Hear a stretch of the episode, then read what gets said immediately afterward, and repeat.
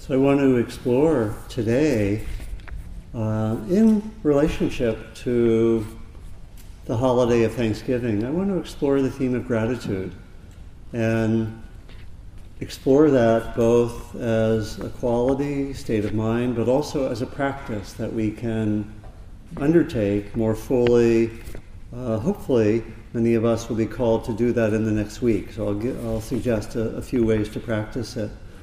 And it's interesting, I, I was reflecting that um, in many ways the, the focus here at Spirit Rock and a lot of times among people interested in meditation is really pretty exclusively on mindfulness, on what we do in formal meditation, and so forth. And we sometimes, I think, neglect uh, a host of other practices. There, there's a way in which we've uh, taken, uh, for example, from the Buddhist tradition, uh, a selection of the practices that might have been done in, in a full context of training. And I think we sometimes don't give enough uh, weight to practices like the cultivation of gratitude or generosity, which are quite central in the tradition. And so I want to explore that theme of, of gratitude. And it's. Um, also, I, w- I was reflecting on the uh, holiday of Thanksgiving, uh, which in many ways is a wonderful holiday, you know, probably the most non commercial holiday. Um, generally, people are with families, which for most families it's mixed.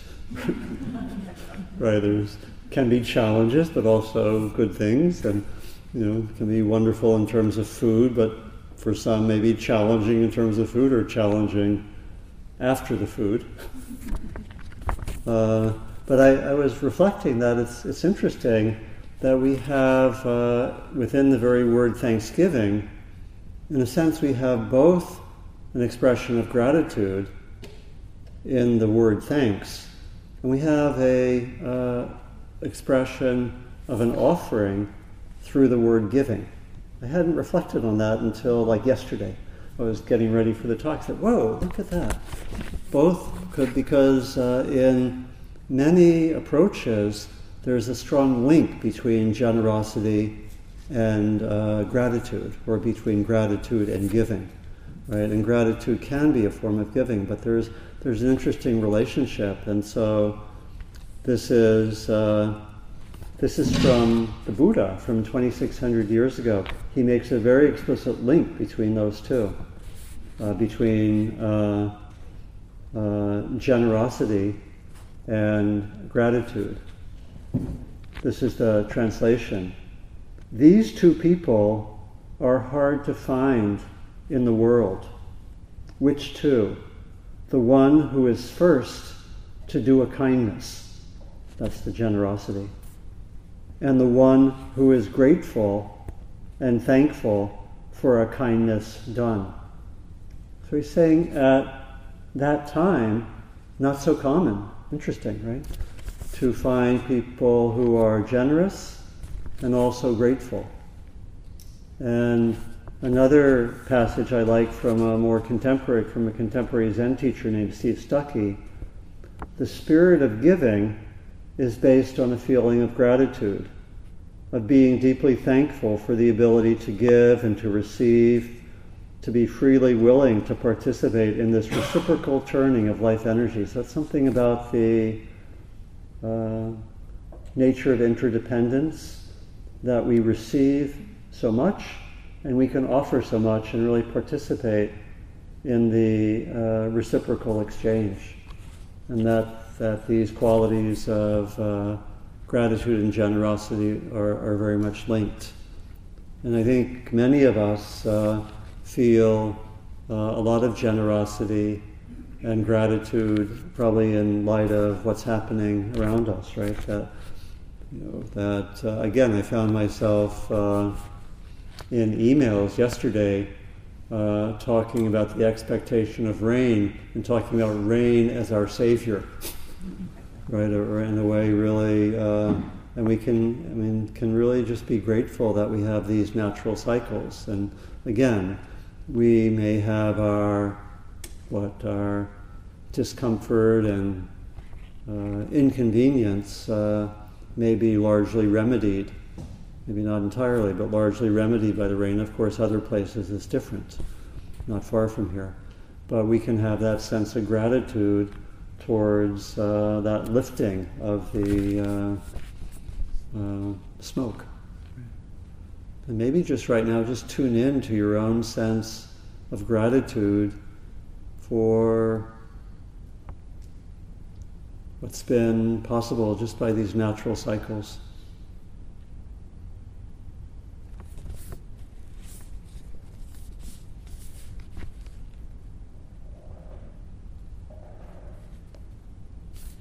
And maybe the reason that uh, maybe the reason that gratitude and generosity uh, were not so common at the time of the Buddha, and maybe not always so easy to find here, is that we can really reflect that um, both uh, gratitude and generosity go against a lot of our uh, strong tendencies and conditioning.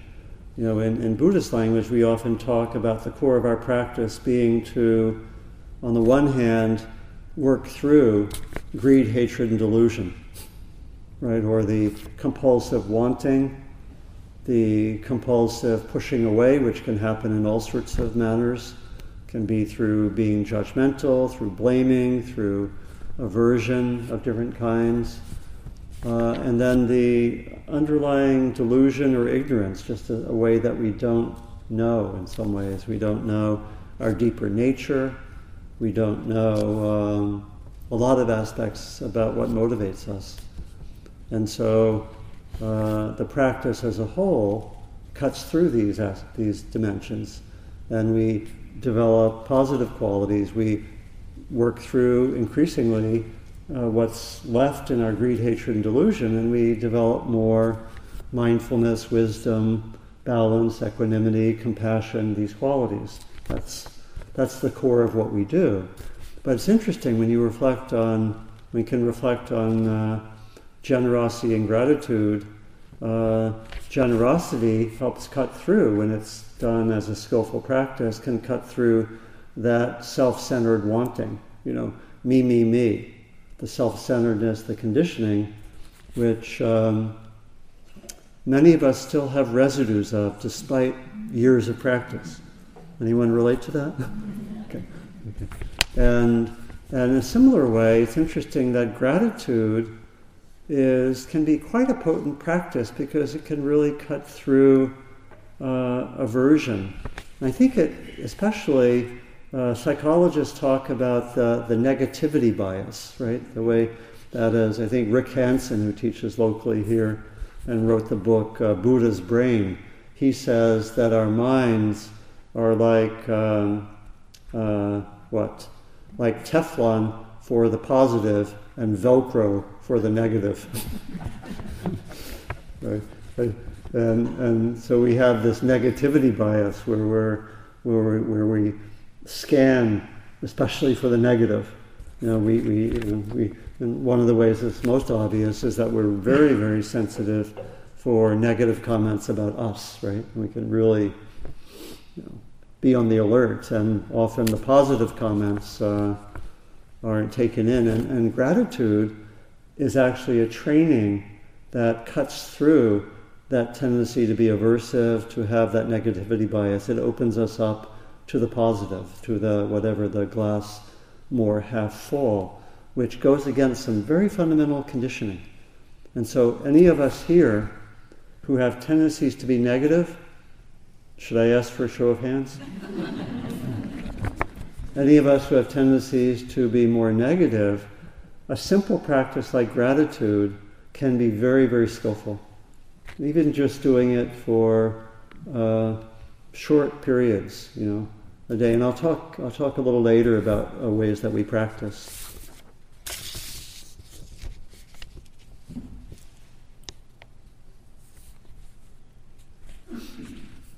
So, gratitude is really a heart quality. Um, I like to think of it as, as one of the family, in terms of being a practice, as one of the family of what I like to call heart practices. From the tradition, we have loving kindness, compassion, cultivation of joy, equanimity, but I also think we have a practice like gratitude. I'd like to see if we can have like a vote to include it within this family. Uh, we, you know, from tradition, we have the family called the Brahma Vihara, the abodes of Brahma, which loving kindness, compassion, joy, and equanimity. I'd like to see if we can have a contemporary vote to include gratitude. Huh? And, and a few other qualities generosity, forgiveness. I like to include empathy as well. You know, that so we have right there, we have eight heart qualities. We're, we're doubling the tradition. I hope that's okay. So, uh, so it's a quality of the heart. It really is uh, coming out of the conditioned mind or the, the small mind.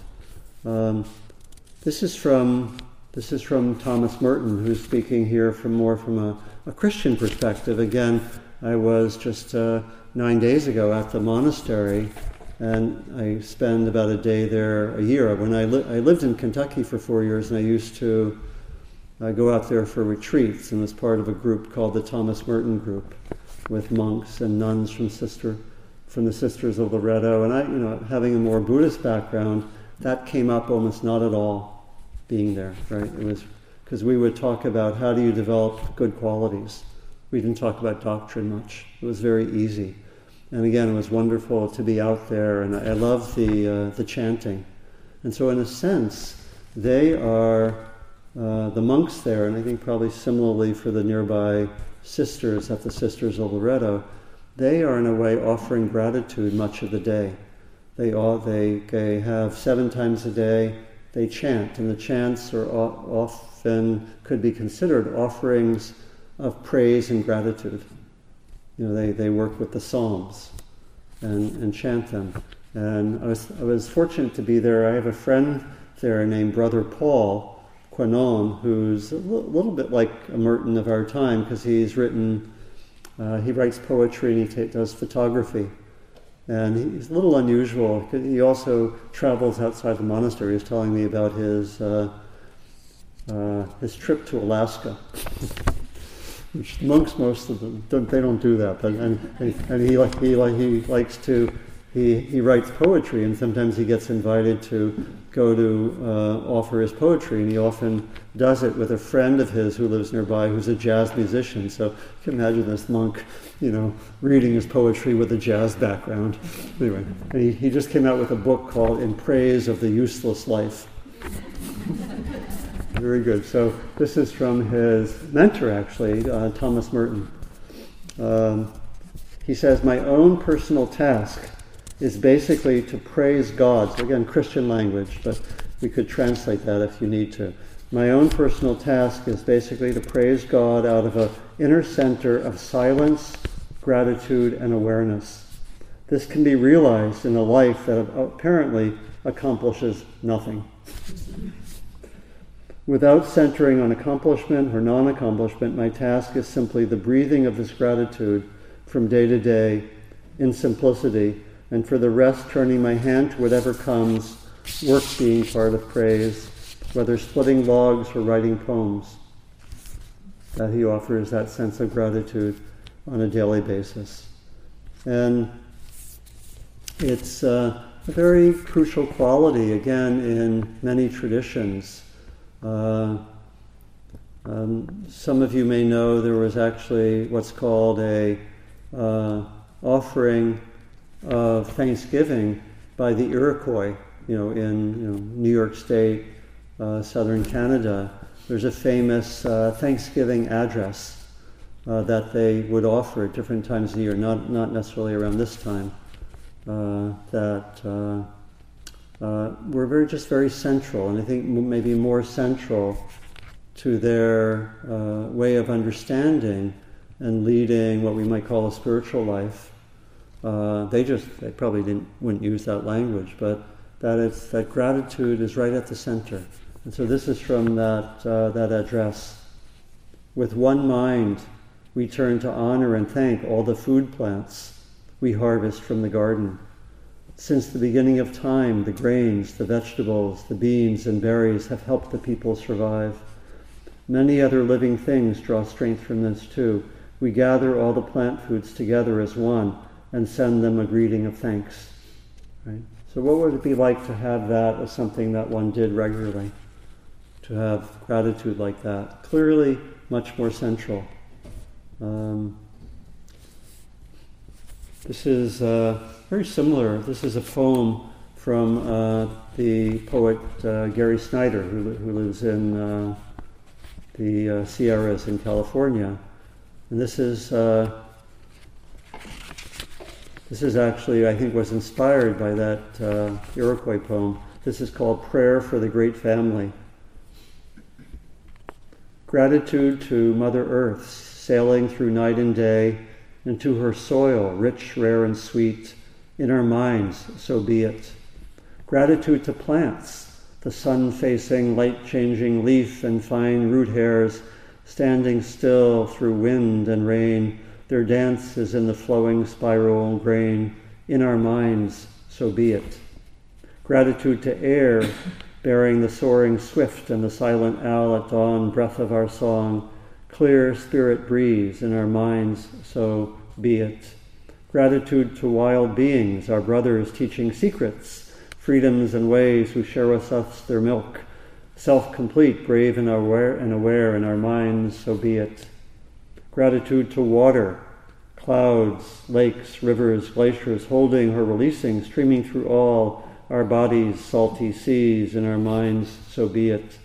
Gratitude towards the sun, blinding, pulsing light through trunks of trees, through mist warming caves, where bears and snakes sleep. He who wakes us in our minds, so be it. Gratitude to the great sky who holds billions of stars and goes yet beyond that beyond all powers and thoughts, and yet is within us. Grandfather space. The mind is his wife, so be it. So, how would you like to do something like that every day? Would you have a better perspective on things? Right? So, I think that's what's being invited. So, you know, there are different ways that we can practice uh, practice gratitude, and again, in Buddhist tradition, also very central. We have a hut uh, which is uh, just to the right as you come out the, of this building, called the Gratitude Hut. Uh, the word in uh, the Pali language is uh, katanuta. that's the, we don't hear that too much. That's the word for gratitude. But we have a gratitude hut where, especially, the gratitude is towards teachers, towards people who have been helpful. So just just reflect. What you know? What can we be grateful for? What sorts of things can we be grateful for? Again, in our time, we can be grateful for today the rain, maybe for, like was mentioned earlier, the those um, helping with the fire, all sorts of things. Uh, can be grateful for what's been good in our lives. We can be grateful for what's been positive from our upbringing, from our ancestors. Um, grateful for friends, community. Uh, grateful for, again, what's uh, positive in uh, being in this country, you know, being. Uh, I'm very conscious of both the, the challenges and the, the wonders, having, you know, having access, many of us, to health care that wouldn't have been around 100 years ago, right? Can really reflect on the blessings of being in this particular time. There are also challenges, of course, of our time, but uh, we can we can reflect in that way. Uh, we can we may reflect on uh, being grateful for these particular teachings, right? That uh, you know, when I was first practicing, I met people who had tried to meditate in the 1950s and 60s who didn't have teachers who didn't have good practices, and they struggled. They had ups and downs. We have, the, you know, we have, you know, for those of us who appreciate mindfulness and these practices, we have access in the last 20 or 30 years to some of the great uh, resources of human history. I, I regard it that way. Maybe you do as well. And those were not available if you lived here 50 years ago, hardly available, right? And so we, we can be appreciative of our teachers, of the resources that are there, of the tradition, uh, the beauty of the land, you know, the beauty in our lives people were connected with. Um, and we can, we can do this practice in many ways, but first I want to give you a little bit of a advertisement for why gratitude practice is a good thing to do. And this comes from the research that's been done. A lot of it's been done close to here at, at the University of California, Davis. One of the main uh, researchers on gratitude uh, says this If gratitude were a drug, it would be the world's best selling product. With a health, health maintenance indication for every major organ. that they, when they do research on gratitude, and they, they do this by, you know, having a control group uh, not do gratitude practice, but just live their lives. And then they have a group that does something very simple. They keep a gratitude journal where they write every day what they're grateful for. Maybe they take 10 minutes, 15 minutes a day. And when they've done uh, research on that, uh, what they find is that the, you know, after 10 weeks, those who were in the gratitude group reported feeling better about their lives, and they were they have a they have measurements in these studies for measuring how happy you are. You know, and they found the people who were in the gratitude group were 25% happier. Interestingly, they reported less problems with their health, and those in the gratitude group exercised one and a half hours more each week. Those of you who have problems exercising, you can do gratitude. Isn't that interesting? Basically, it had them look in the positive, made them more able, that practicing gratitude, this is well documented, made them more able to both appreciate the positive and, as it were, go for the positive from doing gratitude. So, this is, uh, if, if uh, gratitude were a drug, it would be helpful it's uh, very helpful for mood neurotransmitters, reproductive hormones, social bonding hormones. It strengthens all these. Cognitive and pleasure uh, related neurotransmitters. It increases dopamine. You ready to practice gratitude? Remember, this is the advertisement. Uh, it helps inflammatory and immune systems. It helps stress hormones. It helps with cardiac and EEG rhythms. It helps blood pressure. And it lowers blood sugar. Okay? And so, uh, again, I think it, it goes against some of the conditioning that we have to focus on the negative, to, to look for, you know, to look for the problems in our lives. And so, how do we practice gratitude? Um, a few ways to do it. We can do something like the people in that uh, uh, control group or the people in the gratitude study did. We simply attend 10 minutes, 15 minutes a day to what we're grateful for. And we can do that either by, you know, what, what I did for a few years was I did a practice every day for about five or 10 minutes. I would, one, at first I would just um, try to be aware of what I was grateful for in, in a bigger way. I wrote them down. I made a list of it, and then I looked at them and contemplated what I was grateful for every day. I did that for 10 minutes a day. That's one way to practice. Another way to practice would just be to each day spontaneously make a list of what you're grateful for, either large or small. Small things could be I'm grateful, but maybe not so small. I'm grateful it rained. I'm grateful I slept well. I'm grateful I met Spirit Rock. Just to uh, bring those to mind and tune into them. Um, another way to practice, I do a practice about four times a day where I just, it's part of a, a larger practice, but I just invite what am I grateful for right now, and I see what spontaneously comes to me. You know, and again, it can be big or small. but I just bring that to mind, and I do that four times a day. And it just sort of circulates the gratitude energy in one system. Uh, another, another form of gratitude practice can be done with groups of people. It could just be, uh, it's, I think gratitude is closely linked to appreciation. How many of you have been in either a family situation or a work situation where you were part of a group where people just said what they appreciate about each other? Right? That can be a very powerful practice. Um, you know, in, in our workplaces, we're often so concerned with efficiency. And I remember being part of a group where we had like a, I don't know, a three hour meeting. And the facilitator just had us say what we appreciated in the person next to us. We run around in a circle. And it totally changed the dynamic in the workplace, doing that from time to time, where, the, again, so much the focus can be on what we don't like, what's not working well. Again, this goes against very deep conditioning. And so doing that in a family setting, you know, maybe tomorrow, right? Say what you're appreciative of. Uh, do it in a work setting. Have it be part of meetings. It can really uh, can really change uh, dynamics. Um, one can go, you know, systematically through a list of different parts of one's life that you're uh, that you're grateful for. Great, you know, in terms of health, relationships, uh, work, uh, practice, um, beauty, and so forth, and can go go through those. Um, one can be grateful for what's difficult.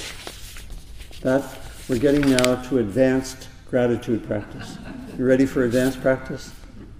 Uh, that it's possible to actually understand our challenges and difficulties, if we take them in the context of learning, we can actually see how we learn from our difficulties. It's not always possible, and not everyone can do that, but it can be possible to take our challenges, our difficulties, personal, interpersonal, and even on a social level, uh, as, uh, as challenges and actually be grateful for the challenges. I was just thinking I had this interesting dream last night. I actually dreamed that I was attending a talk by President Trump. And he, he came to Berkeley, California, where I live.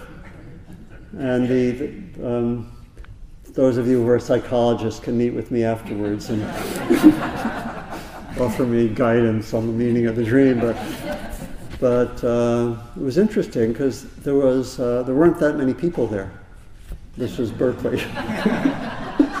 Low attendance, like 20 or 30 people. And I was there, and I reckon, and a lot of people were, they were, they, they actually, some of them didn't want him to talk. And I was part of a group that said, let him talk. It was interesting. So, um, okay, so anyone who has interpretations, maybe a little later, but but we can, we can take challenges. You know, for many people, the current situation is a challenge.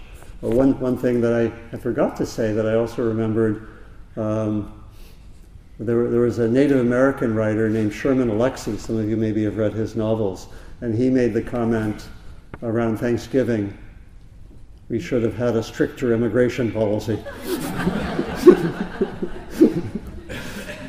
okay, so um, so we can, we can, we can take challenges and even be grateful for them. Some, usually after the fact, you know, that, but that's, but even sometimes in the middle, because we can see maybe how we're learning something from our difficulties, you know. So this is, this is a powerful poem about that. This is from uh, W.S. Merwin.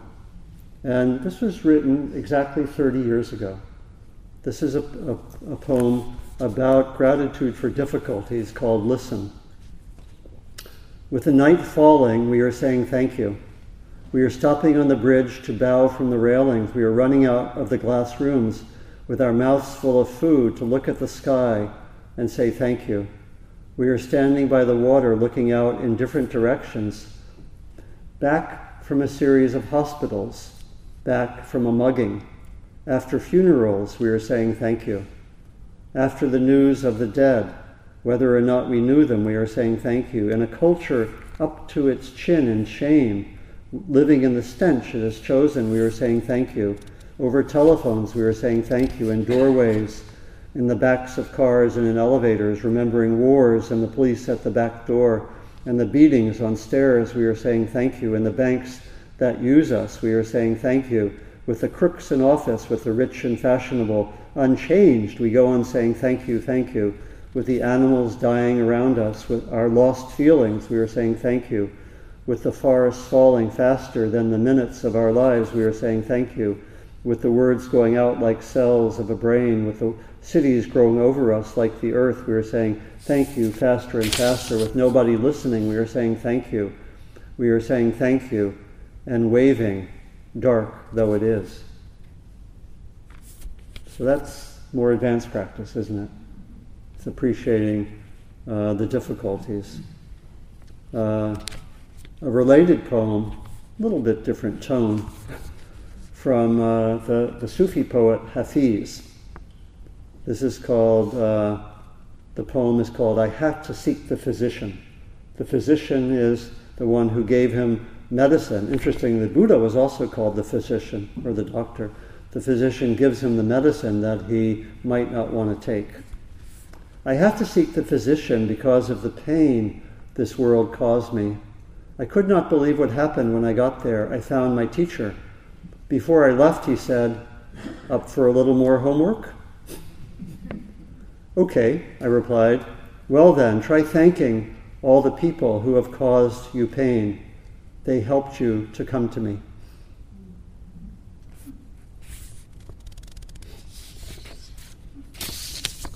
So we can have these different practices. So um, there's a really there's a powerful expression. Maybe I'll tell one more story and then we can open things up. And this is um, this is one of my favorite stories. This is uh, taught in the uh, book uh, called Kitchen Table Wisdom. How many of you know this book by Rachel Naomi Remen, who lives around here, is also a physician, and this is a this is a story. This is a story of a young man who um, lost his leg in his 20s. He said, One of the angriest people I've ever worked with was a young man with osteogenic sarcoma of the right leg. He had been a high school and college athlete, and until the time of his diagnosis, his life had been good. Two weeks after the diagnosis, they had removed his right leg above the knee. The surgery which saved his life also, for him, ended his life, he thought. Playing ball was a thing of the past. These days, there are many sorts of self destructive behaviors open to angry young men. He refused to return to uh, school. He began to drink heavily, to use drugs, to alienate his former admirers and friends, and have one automobile accident after the other. After the second of these, his former coach called and referred him to me. He was powerfully built and he was handsome, profoundly self oriented and isolated. At the beginning, he had the sort of rage that felt very familiar to me. Use my glasses. Filled with a sense of injustice and self pity, he hated all the well people in our second meeting, hoping to encourage him to show his feelings about himself, I gave him a drawing pad and asked him to draw a picture of his body. He drew a crude sketch of a vase, just an outline. Running through the center of it, he drew a deep crack. He went over and over the crack with a black crayon, gritting his teeth and ripping the paper. He had tears in his eyes. They were tears of rage. It seemed to me that the drawing was a powerful statement of this pain and the finality of his loss. It was clear that this broken vase could never hold water, could never function as a vase again. It hurt to watch. After he left, I folded the picture up and saved it. It seemed too important to throw away. In time, his anger began to change in subtle ways. He began one session by handling, handing me an item torn from our local newspaper with an article about a motorcycle accident in which a young man had lost his leg. His doctors were quoted at length. I finished reading and I looked up. He said furiously, Those idiots don't know the first thing about this. Over the next month, he brought in more of these articles, some from the paper and some from magazines. A girl who was severely burned in a house fire, a boy whose hand had been destroyed in the explosion of a chemistry set. His reactions were always the same a harsh judgment of the well meaning efforts of doctors and parents. His anger began to occupy more and more of our time. No one understood them, no one was there for them, no one really knew how to help them. He was still enraged. Mm, but it seemed to me that underneath his anger, a concern for others was growing. Encouraged, I asked him if he wanted to do anything about it. Caught by surprise, at first he said no. But just, just before he left, he asked me if, he, if I thought he could meet some of these others who had suffered injuries like this. People came to our teaching hospital from all over the world, and our chances were good that there were some with the sorts of injuries that mattered to him. Within a few weeks, he had begun to visit young people whose problems were similar to his own. He came back from these visits full of stories, delighted to find that he could reach young people. He was often able to be of help when no one else could be. After a while, he felt able to speak to parents and families, helping them to better understand and know what was needed. The surgeons, delighted with the results of these visits, referred more and more people to him. Some of these doctors um, had seen him play ball and they began to spend a little time with him. Gradually, his respect for them grew, his anger faded. My favorite of all his stories concerned a visit to a young woman who had a tragic family history of breast cancer. Breast cancer had claimed the lives of her mother, her sister, and her cousin. Another sister was in chemotherapy. This last event had driven her into action. At 21, she took one of the only options open to her at the time. She had both of her breasts removed surgically, age 21. He visited her on a hot midsummer day wearing shorts, his artificial, his artificial leg in full view. Deeply depressed, she lay in bed with her eyes closed, refusing to look at him. He tried everything he knew to reach her, but without success. He said things to her that only another person with an altered body would dare to say. He made jokes. He even got angry. She did not respond. All the while, a radio was softly playing rock music. Frustrated, he finally stood, and in a last effort to get her attention, he unstrapped the harness of his artificial leg and let it drop to the floor with a loud thump. Startled, she opened her eyes and saw him for the first time. Encouraged, he began to hop around the room, snapping his fingers in time to the music and laughing out loud. After a moment, she burst out laughing too. Fellow, she said, if you can dance, maybe I can sing. This young woman became his friend and began to visit people in the hospital with him. She was in school and she encouraged him to return to school to study psychology and dream of carrying his work further. Eventually, she became his wife.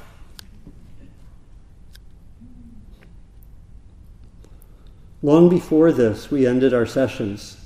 In our final meeting, we were reviewing the way he had come, the sticking points and the turning points. I opened his chart and found the picture of the broken vase that he had drawn two years before. Unfolding it, I asked if he remembered the drawing he had made of his body. He took it in his hands and he looked at it for some time.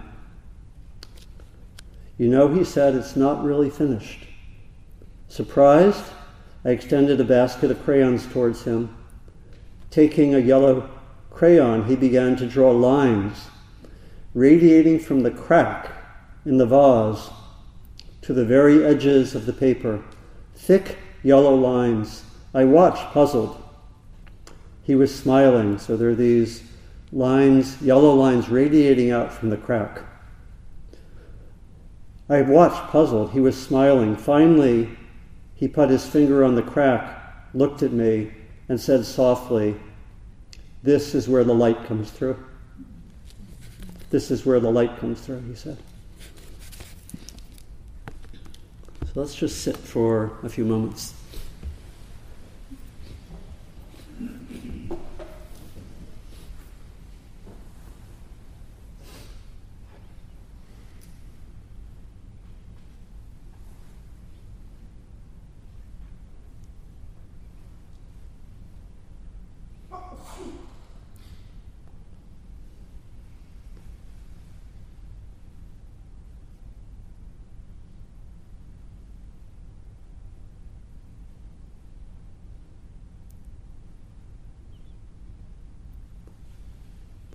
Maybe reflect on what was helpful or interesting that came up during the talk, possibly something not even related to the theme of gratitude that was important to you.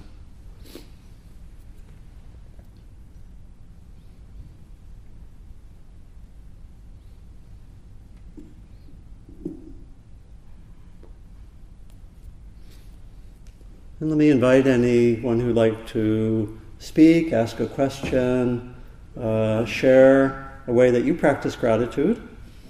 Uh, and we have mics, so wait for the mic to come to you. You can raise your hand and then a, a mic can come. Um, please.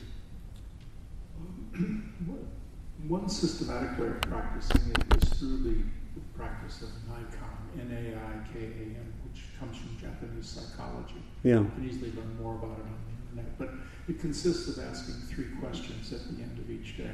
What have I received today from mm. others? And that could be an inanimate object, your computer, mm-hmm. someone who was kind to you in the store. Mm. Um, secondly, what have I given to others? Mm. And over a period of time, the disparity between those two, your traditional responses mm. between those two really um, sets up uh, yeah. a profound thinking and expectation. Yeah. And then lastly, the, the third question that one answers in a journal is what troubles and difficulties have I caused mm. others uh, today? And it's, um, it's, it's quite, quite provo- provocative practice. Yeah. Have you worked with that yourself? Yes. Yeah. Oh. There's a place called the ToDo Institute, and um, you can take online courses with them. Yeah. They have a lot of related materials. But there's, yeah. a, there's a simple book by Gregg Krech and that to easily find it. And that book is called? Naikan. And spell that? N A I K A N. N A I K A N, right. And so an example of uh, gratitude, they're, they're quite simple, right? But the, the idea is finding a way to tune in, hopefully on a daily basis, that can uh, just bring that energy. And again, it's especially valuable for any of us who have tendencies to be negative and then won't ask show of hands. But anyone who has that, the gratitude, much like our mudita practice, uh, where we tune into what's positive. Again, it's not to deny the issues or the problems, but it's to kind of give a corrective in one's own uh, conditioning. So thank you. Yeah, and it just as an amusing note, I first heard about it. He was interviewed on NPR, and he was talking about people being grateful to, to the toilet, for example, for, for functioning. Um, you could easily, at a more sophisticated level, talk about your computer or your car. Yeah, but it's like that in, in, in some forms of Zen practice. One actually bows to everything. You bow to your cushion, right? Because you could, you could, you could really have it that way. I, I, I brought in a book which I didn't read from uh, one of my favorite books, St. Francis Preaches to the Birds. And he thanks everything. You know, he, he wakes up and he says, It's 5 a.m., wake up, St. Francis. He brushes his teeth and says, Thank you, teeth. he brushes, he washes his toes and says, Thank you, toes. So you get the idea, right? That this is this is his day. He drinks his coffee, uh, coffee at you know, 1100, but, and says, "Thank you, coffee." right? Uh, you know, he he preaches to the birds. He watches the sunset, and uh, thanks everything. Right? So Yeah, thank you. Please. Um, I did a gratitude journal, for a long, long time, and what ended up happening is I would see something or something would happen during the day, and instead of just letting it go, if you're doing a journal, you're activated to think, oh, that's something I could write in my journal. So Yeah. it brings a whole different way of thinking, just sort of um, without a plan. Right. It, it's on your mind all the time. You see a beautiful leaf, and you go, oh, I'm so, Yeah. you know, it's, it's that simple, really. That's right. It's, it's again, it's we can understand it as countering some of our conditioning. That you know, we, we again we have this negativity bias where we more likely, you know, something difficult happens during the day, we might go back and review it fifty times, right? Something wonderful happens, you don't go back and review it 50 times, right? We might, uh, but but this is actually helps us. It, it, it's a kind of corrective for that conditioning.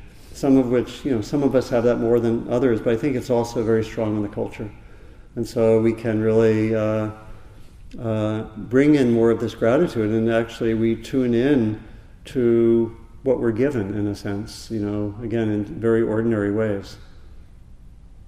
Yeah, please, uh, Tom. I'll, uh, I'll admit right up front, I have a tendency towards negative thinking. Um, Anyone else share that? Okay, you're, you're not alone.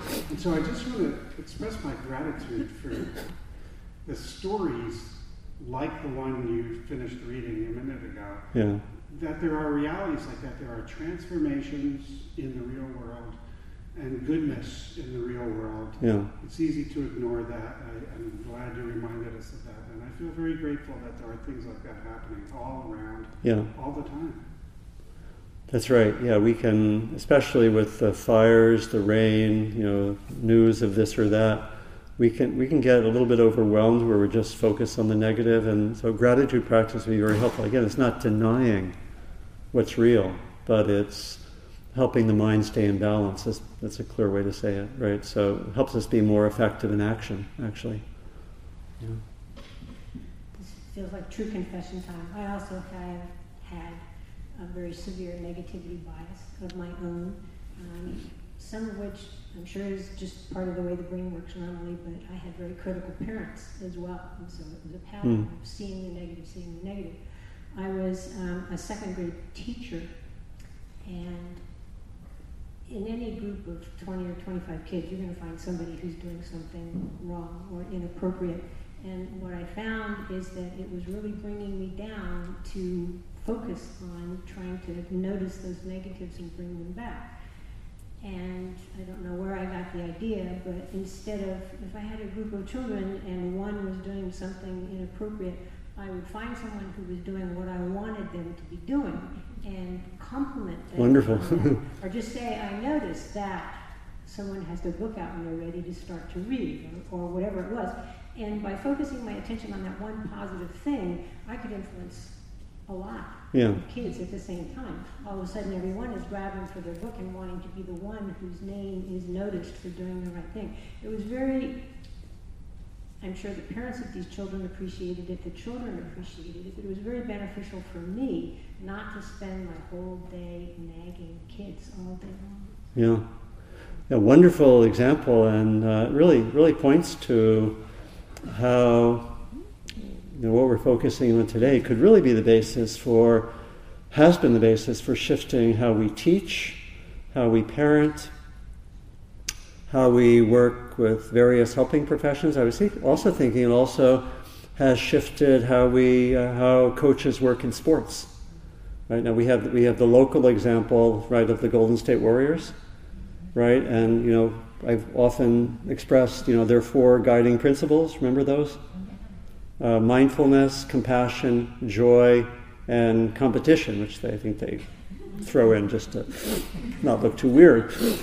Um, but um, but it really you know the old style of coaching was to focus on the negative, what people have done bad, to chew them out. And it was interesting because I, you know, I, I, lived in Kentucky for um, four years, and at the time, I would go. I was going to a, a noon swim uh, for faculty, and the uh, coach of the basketball team. And those of you who know sports a little bit know that basketball is pretty big in Kentucky.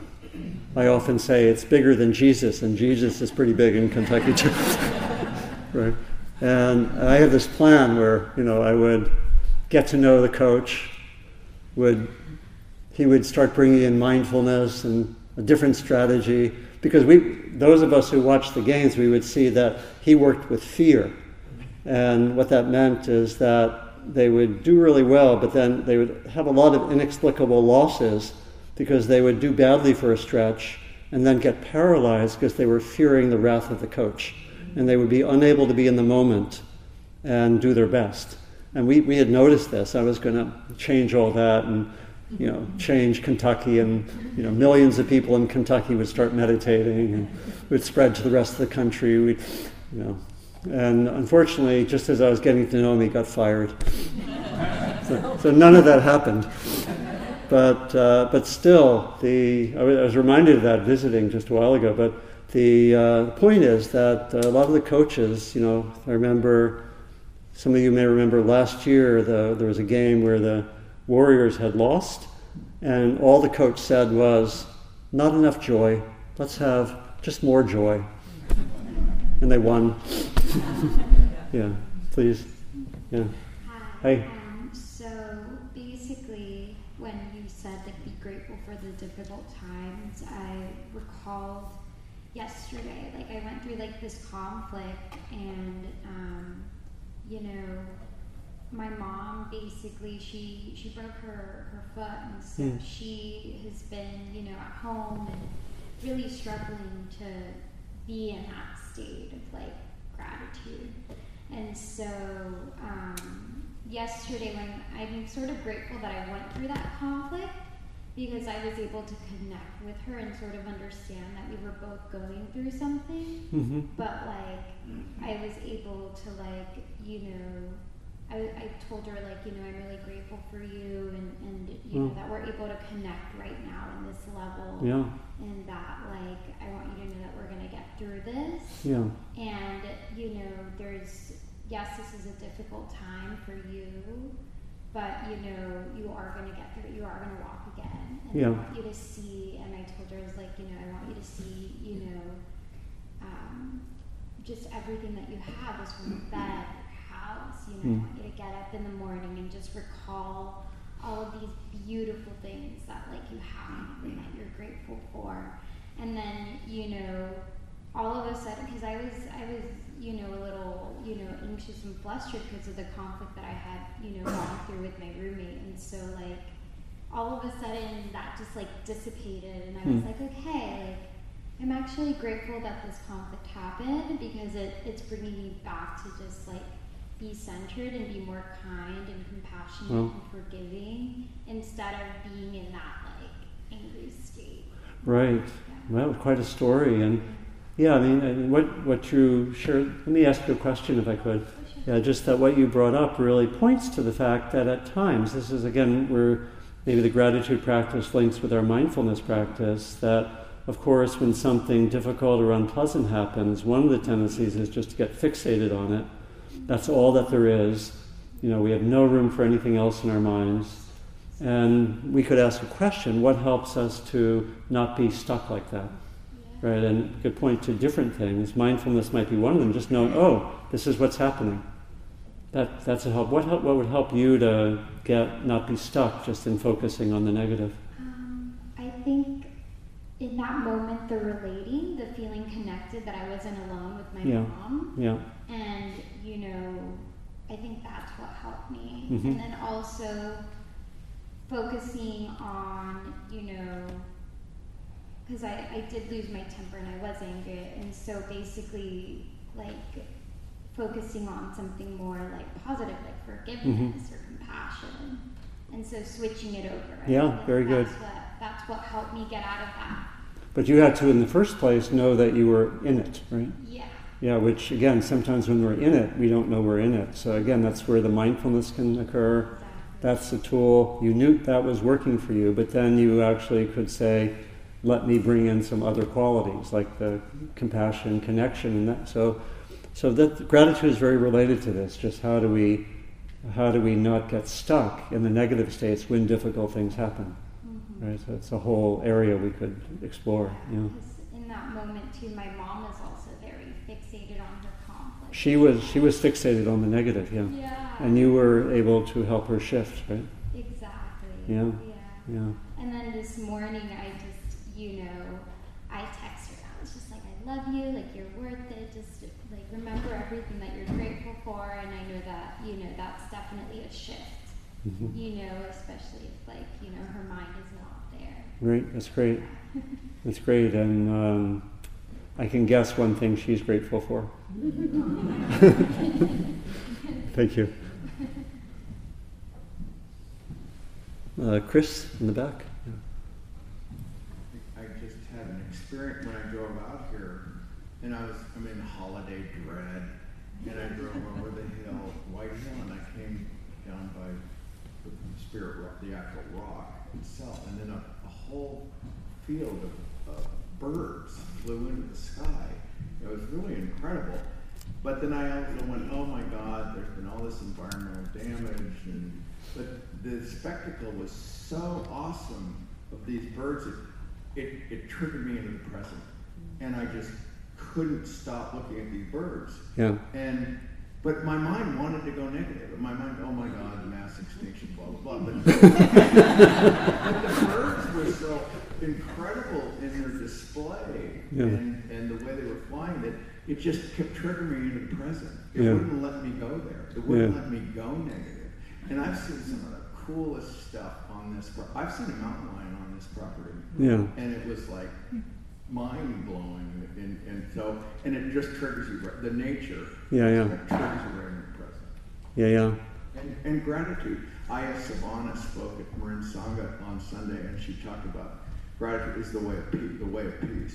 To, Yeah. to focus on peace. Yeah, yeah, yeah. Again, it's um, gratitude is one kind of practice which helps us to avoid getting stuck. Again, bringing out the positive when we're focused on the negative, and there are these other ways to do that that we mentioned just now. So it's kind of very related. This theme is to how are we skillful when unpleasant, difficult, painful things happen and what helps us to be skillful and not get stuck right that's what we're looking at again while not not being in denial not interested in uh, not looking at the difficult realities but we're interested in uh, being able to respond which means we have to have some some degree of balance yeah I think maybe last one and then we'll you know, give some guidance for next week I don't want to talk too much, but in 2013, my husband, my husband and I have always been extremely active. We met skiing we've been exercising ever since. He fell, hit his head, and he had intracranial bleeding. He ended up paralyzed on the left side of his body.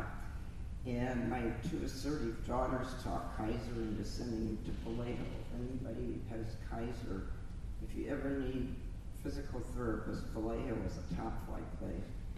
And the way I, I cried a lot, so what do you do with a paralyzed husband?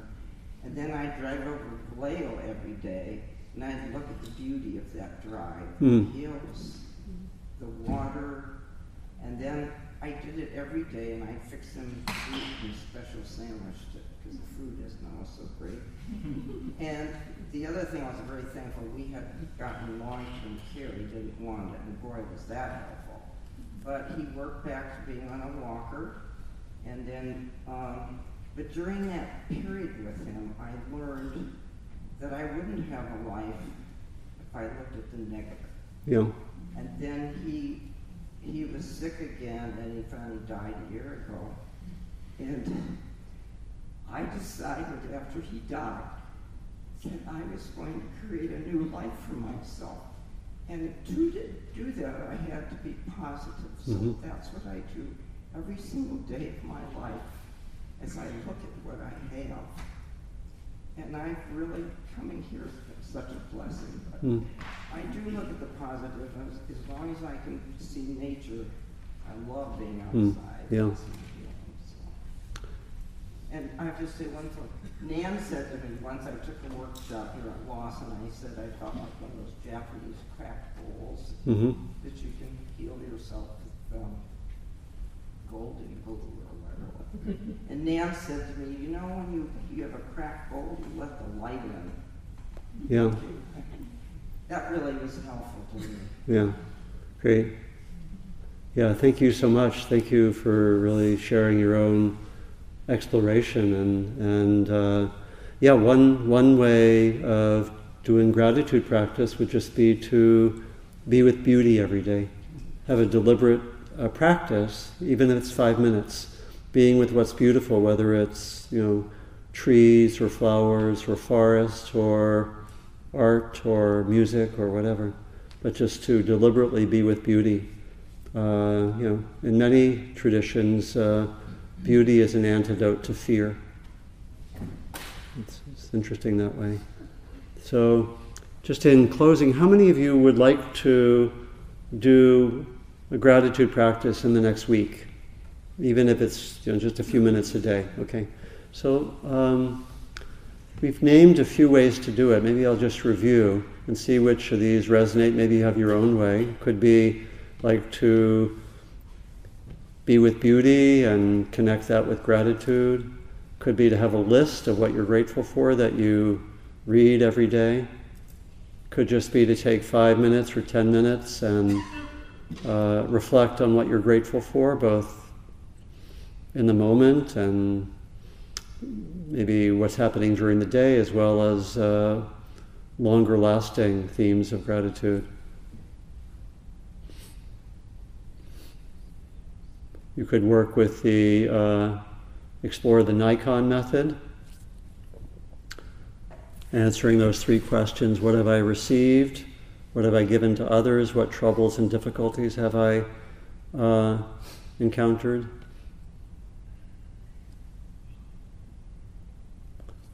So, see what way of practicing gratitude seems to call you. Might be something not mentioned. And just sit with that and bring to mind how you'll implement this in the next week.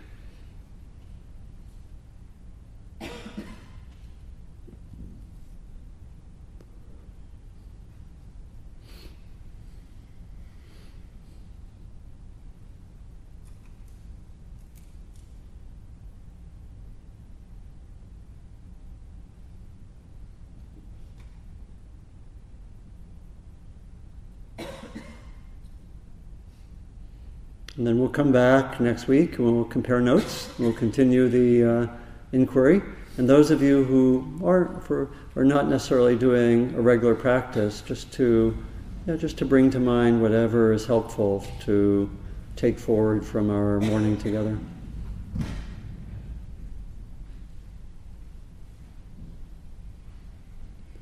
And then we close with a traditional practice called the dedication of merit, where we remember that we do these various practices for ourselves, but also for others, others in our lives.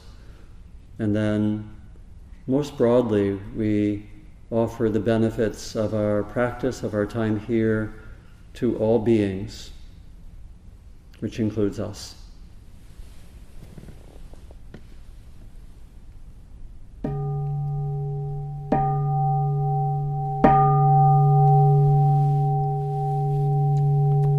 Thank you very much, and uh, to be continued.